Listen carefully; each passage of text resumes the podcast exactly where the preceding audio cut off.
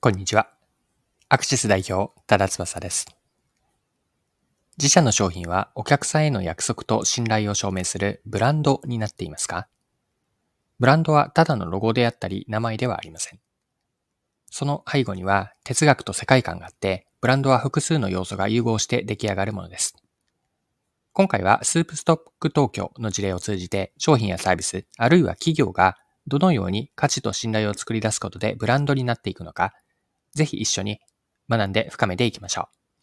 う。よかったら最後までぜひお願いします。はい。今回取り上げたいのはスープストック東京です。スープストックストック東京の代表取締役社長である松尾さんへのインタビュー記事を読んでのことなんですが、まずはインタビューの該当箇所ですね。一部抜粋をして読んでいきます。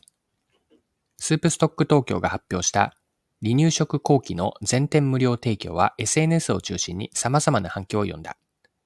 想定外の事態を受けて、同社が発したメッセージは多くの広報、マーケティング関係者から完璧な対応と称賛された。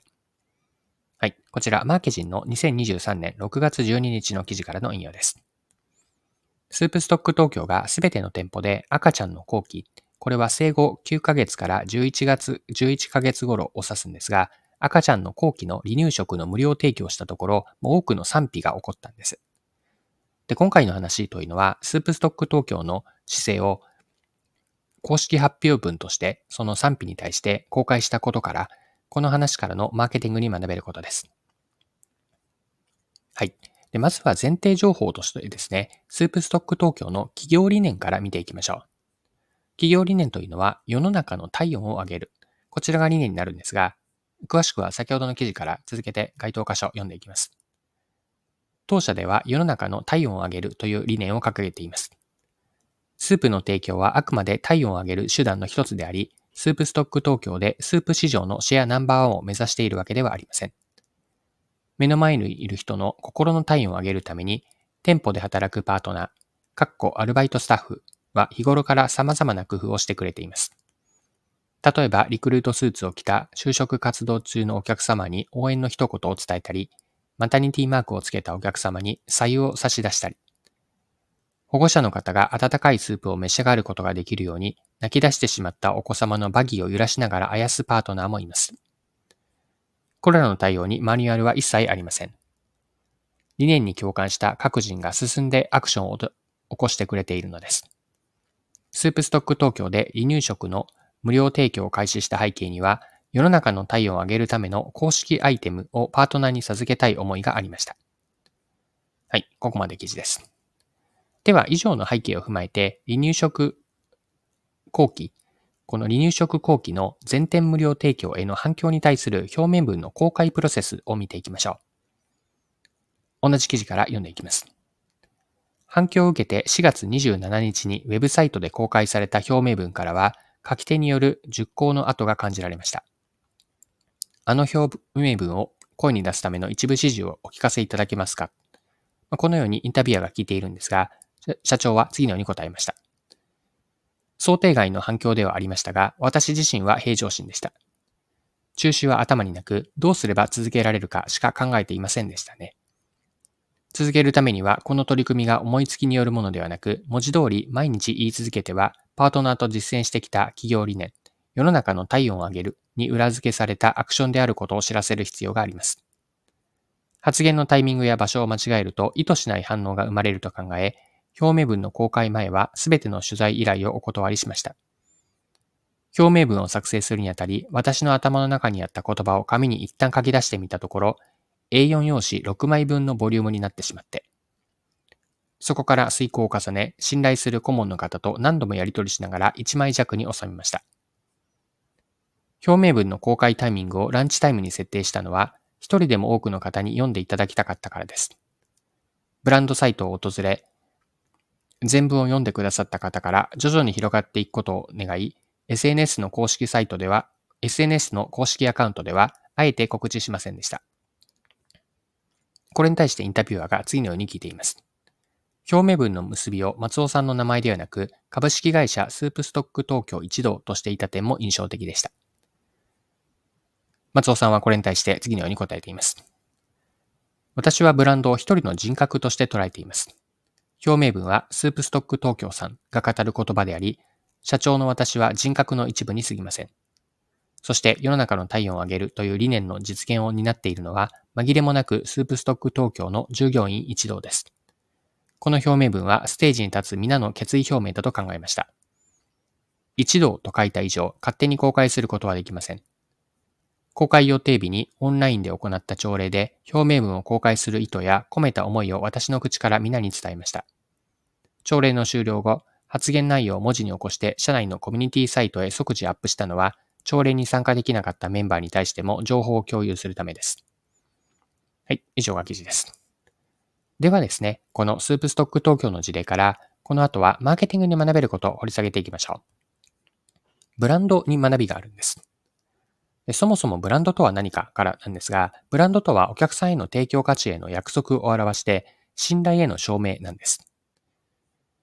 その中心には、ブランドの軸となる哲学であったり、目指す世界観があります。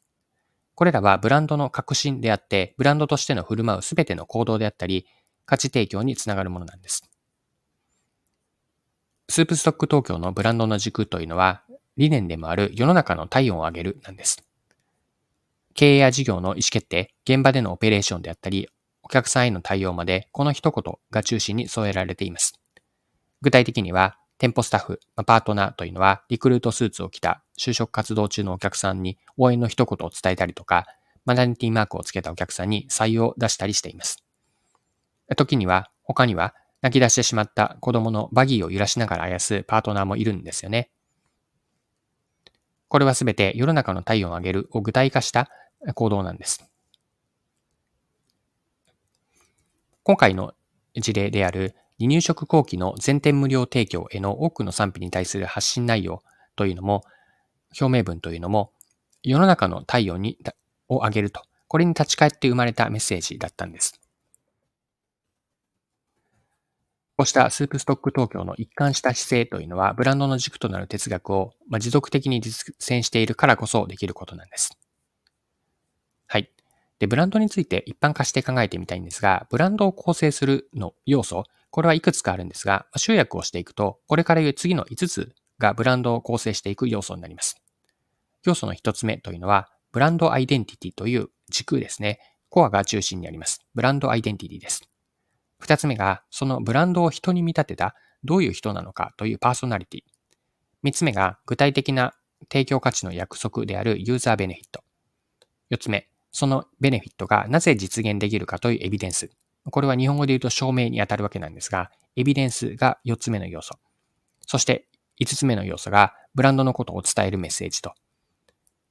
で、これら5つを今回のスープストック東京に当てはめてみると、まずブランドアイデンティティ。これは世の中の体温を上げると。次にパーソナリティですが、表明文ではスープストック東京一同と、社長であったり従業員の総体としてスープストック東京というまあ、真摯な人物として一人の人格を与えています。三つ目の要素、ベネフィットですが、これはスープという美味しい料理を食べられること。スープストック東京での体験から温かい気持ちになれたり、こう何か前向きになれること。これがお客さんにとってのベネフィットです。四つ目がエビデンスだったんですが、なぜベネフィットを実現できるか。これは経営から現場までが世の中の体温を上げるという理念に基づいて判断と行動がされていることによって、温かい気持ちになれたりとか、前向きになれるというベネフィットにつながっています。そして5つ目、メッセージの部分ですが、メッセージはスープフォアオールですかね。このスープフォアオールからあらゆる人にスープを届けて、スープの体験を通じて世の中の体温を上げると、こういったメッセージを発信し続けています。まあ、これらの要素が重なり合うことで、これらの要素を通じて、スープストック東京はお客さんに価値を提供し、その結果としてお客さんの頭であったり、まあ、心の中にブランドとしての約束であったり、信頼を形成しているんです。はい、そろそろクロージングです。今回はスープストック東京の事例を取り上げて学べることを見てきました。最後に学びのポイントを振り返ってまとめておきましょう。今回はブランドという切り口で掘り下げてきました。ブランドというのはお客さんへの提供価値、価値提供の約束であったり、信頼の証明です。ブランドの中心には、哲学であったり、実現したい世界観、目指す世界観が軸のように通っていて、すべての行動であったり、価値提供につながる中心として、軸として存在しています。ブランドの構成要素は5つありました。ブランドアイデンティティ。2つ目、パーソナリティ。3つ目がユーザーベネフィット。4つ目、ベネフィットを証明する、実現する理由としてのエビデンス。そして5つ目がメッセージです。これらに一貫性を持たせることで価値を実現し、約束と信頼を形成していきます。はい、今回は以上です。最後までお付き合いいただきありがとうございました。それでは今日も素敵な一日にしていきましょう。